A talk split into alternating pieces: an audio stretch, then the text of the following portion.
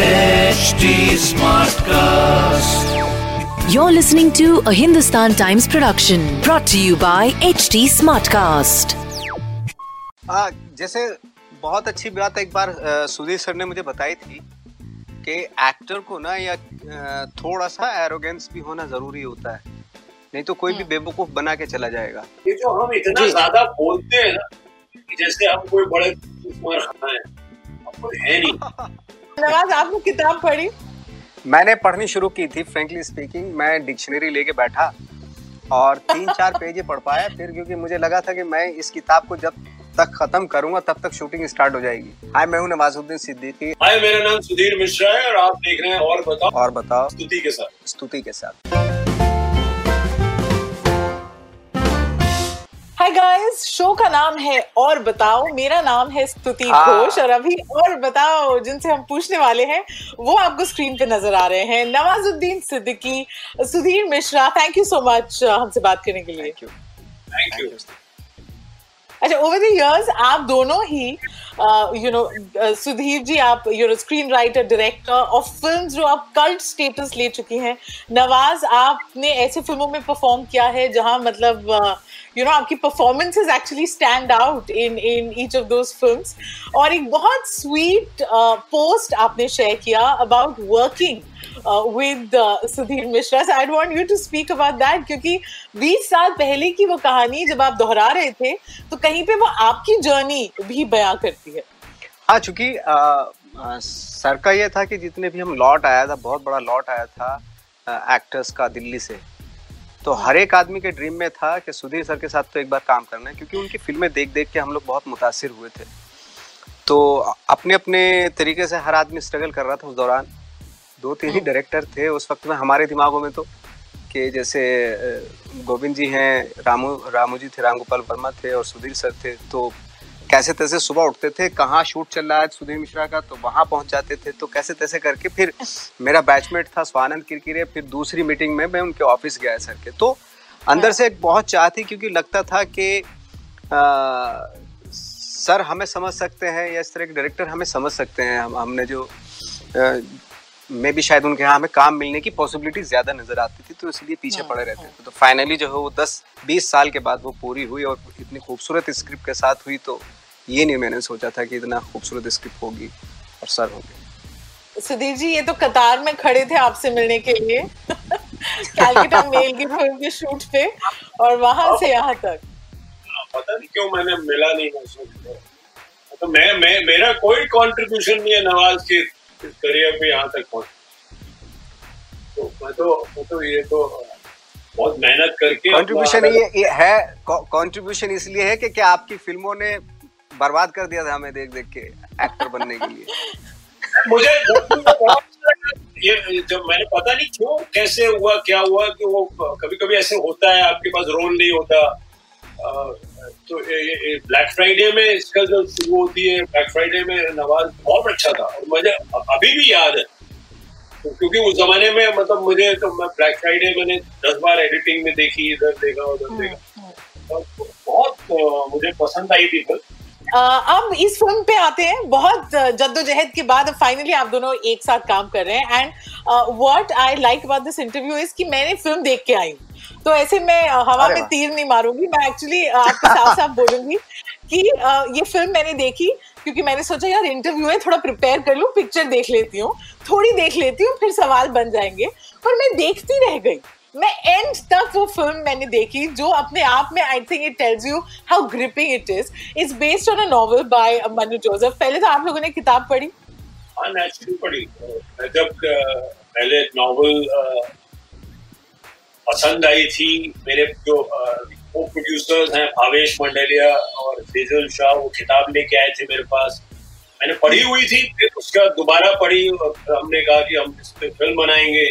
फिर हमें आठ दस महीने लगे इसमें और मनु जोसेफ बहुत इन्वॉल्व है इसके दौरान मतलब राइटिंग द स्क्रिप्ट जो हम चेंज कर रहे हैं उनकी किताब से अलग जा रहे हैं हर बार उनको बता बता के जा रहे हैं।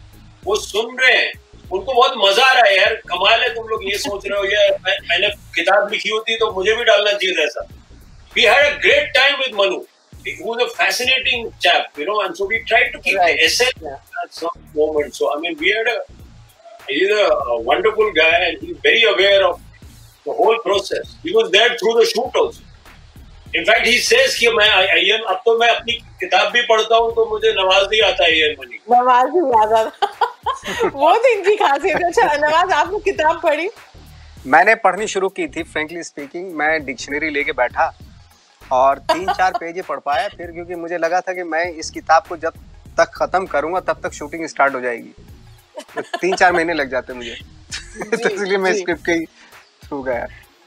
बट आई थिंक आपकी एक्टिंग अपने आप में एक डिक्शनरी है हर एक्सप्रेशन हर मीनिंग इतनी सारी अलग चीज़ें लेके आता है। हम ज़्यादा कुछ रिवील नहीं करेंगे about about the story of the film of course but serious man का फ़िल्म में एक अलग मीनिंग है पर अगर हम इसका कलोकियल मीनिंग ले आप दोनों सीरियस किस्म के मैन हैं, क्या बोलेंगे? या जो आसपास हो रहे हैं, वो देखकर हँसी आती है या गुस्सा आता है? क्या होता है? सीरियस हो जाते हैं या हँसते हैं? नहीं, नवाज़ और मुझे आप अकेले मिलने के बाद कहते हैं, हमारे ग्रुप में दोस्तों के साथ बैठ के, मैं तो अब अब जानता हूँ इसको बड़े दिनों से। बड़ा कमाल का सेंस ऑफ़ ह्यूमर है इसको कभी आप लोगों को इंटरव्यू करना चाहिए जहाँ ये बचपन की कहानियाँ सारी। ये दुनिया का जो वर्ल्ड व्यू है ना कि जब एनएसडी में था, वहाँ से निकला बड़ौदा में था कहाँ गया इसकी जो कहानी जिस तरह से सुनाता है उसमें कमाल वो सीरियसली तो लेता है दुनिया को काम में प्रोफेशनल है बहुत लेकिन हमेशा सीरियस बैठा है ऐसा नहीं। ऐसा नहीं है। और ये ये झलक जो है आपके रोल्स में भी आती है नवाज़।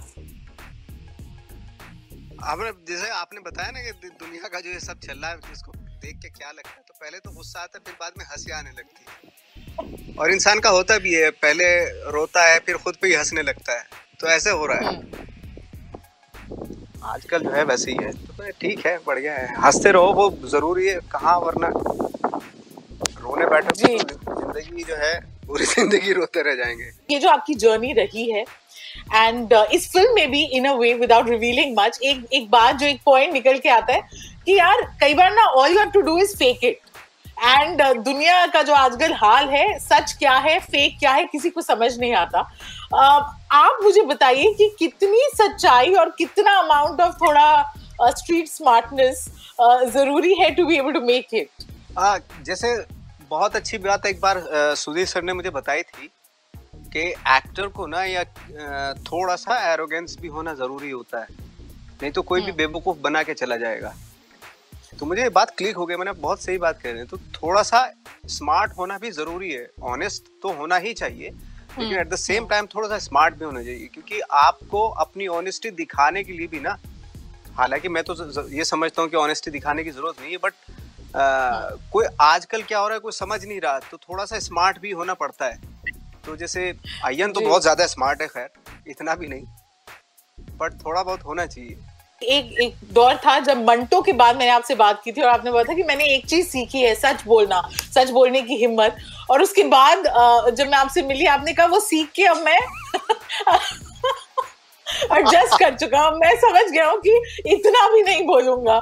सो so, uh, अभी आप यू नो बिकॉज़ ऑब्वियसली जो फ़िल्में आप कर रहे हैं जो किरदार कर रहे हैं वो दे रब ऑफ़ तो आप अब किस किस स्टेज पे पहुँचे हैं?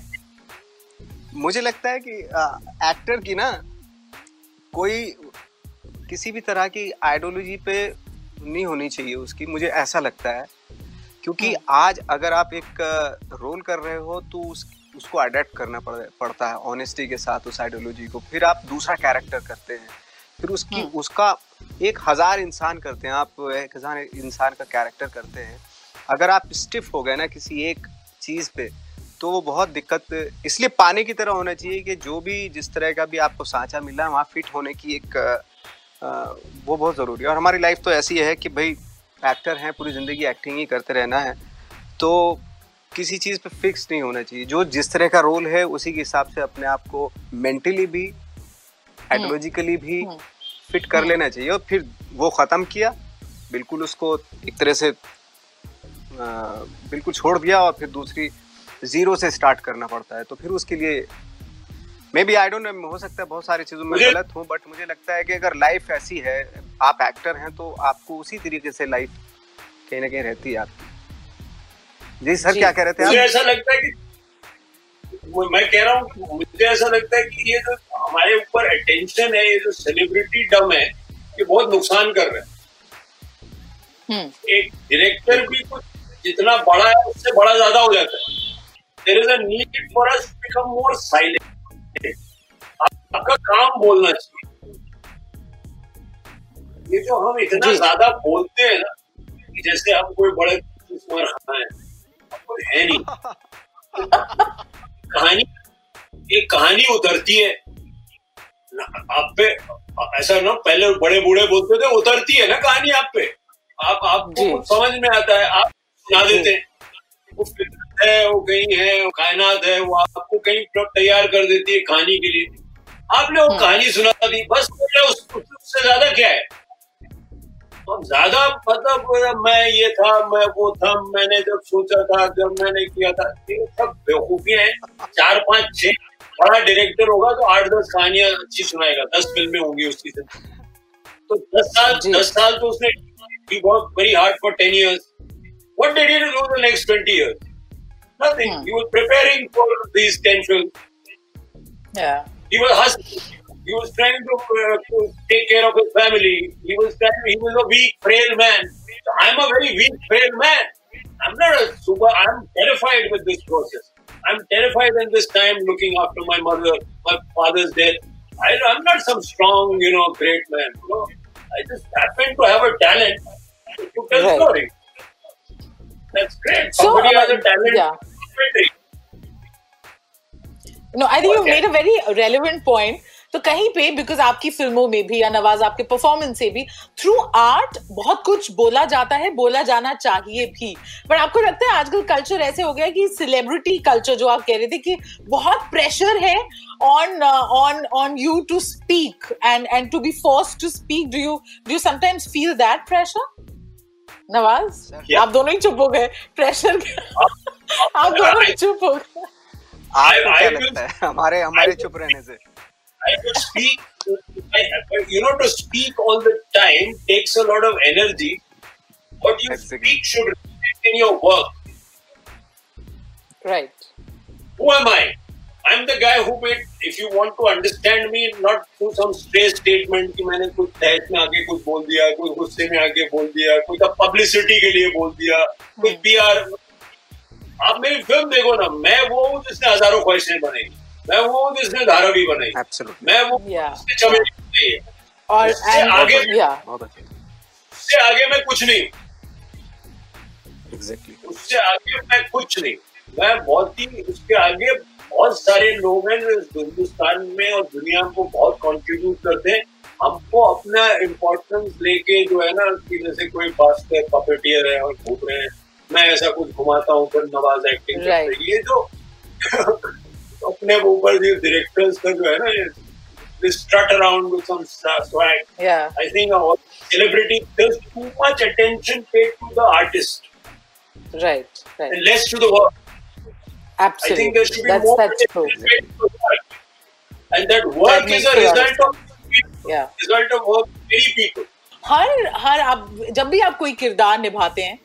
तो एक इन अ वे वो इतना पॉपुलर हो जाता है it becomes more popular in the film इस फ़िल्म में भी ये जो किरदार था it has a lot of shades a lot of depth in it कैसे प्रिपेयर करते हैं आप? क्या और खुद कैसे कोशिश करते हैं कि अपने प्रीवियस uh, किरदारों से आप अलग निभा पाए? आपके दिमाग में क्या चल रहा है? सी मैं मैं कभी भी ये सोच के नहीं चलता कि मैं ये प्रोसेस ऐड इस प्रोसेस के थ्रू इस कैरेक्टर में जाऊँगा।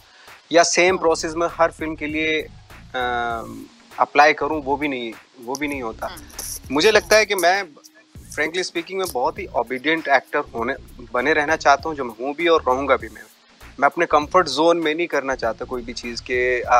ठीक है मैं मुझे ये कंफर्ट लग रहा है तो इस तरीके से कर देता हूँ वो भी अच्छा लगता है वो हाँ। किसी और की प्रोसेस होगी बट मेरा लगता है कि मैं डायरेक्टर को आई थिंक मैं बहुत गौर से सुनता हूँ सीरियस मैन के दौरान भी जो आ, हाँ। और मेरा मुझे लगता है कि जैसे सर कुछ बताते भी थे सीरियस मैन के दौरान सेट पे जब कुछ कैरेक्टर के बारे में हमारा डिस्कशन हाँ। होता तो मैं बाकी उसको बहुत ही गौर से इसलिए सुनता था ताकि जो मेरा कंफर्ट जोन अगर हो भी थोड़ा बहुत वो भी चला जाए हाँ।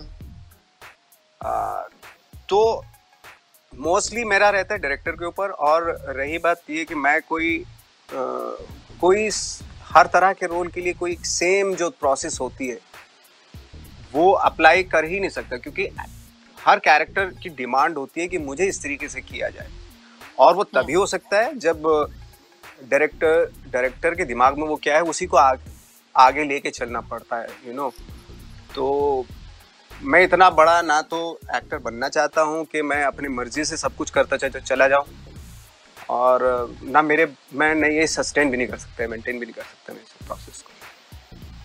चलिए तो in a way he is saying is a he is completely a director's actor this this is going be my last question Sudhir ji पहले आप और फिर uh, नवाज़ क्योंकि हम इस फ़िल्म की बात कर रहे हैं serious man what is the thing that you are most excited about कि लोग देखें? कौन सी चीज़ है जो आप पर्सनली बहुत प्राउड हैं about this film there is a film that we made with when we were very true to the story. And we followed a process and we followed a very fair process so i mean we had great fun and it's a very exciting film and we discovered at least discovered myself through the film through my interaction with Anu's mind and through my interaction with Nawaz and everybody and the whole cast and the whole technical crew, I found myself again. So it is somewhat a new Sudhir Mishra who connects with the Hazaro Sudhir Mishra who you will see. And I, hope right. people like And after that, forget about me till I make a next. जी नवाज़ आप क्या कहेंगे मैं मैं भी बस यही कहूँगा जो सर ने कहा बहुत सही बात बोली है कि एक खूबसूरत नॉवेल उसको कैसे पिक्चराइज किया जाता है आ, कैसे जब तब्दील करते हैं फ़िल्म में उस नावल को तो ये एक बहुत ही खूबसूरत एग्ज़ाम्पल है कि किसी बुक को और कैसे आप इंटरप्रिटेट करते हैं थ्रू थ्रू सिनेमा ये एक बहुत अच्छा एग्ज़ाम्पल सीरियस मैन के साथ देखने को मिलेगा उसमें ऑफकोर्स डायरेक्टर सुधीर सर हैं भावेश की राइटिंग है और मनु का दिमाग है उसमें और कैसे उसको अडेप्ट किया कैसे उसको ट्रांसफ़र किया सिनेमा में that's a beautiful example Super. Looking forward to this. Uh, thank you for, uh, so much for this chat and all the best. Thank you.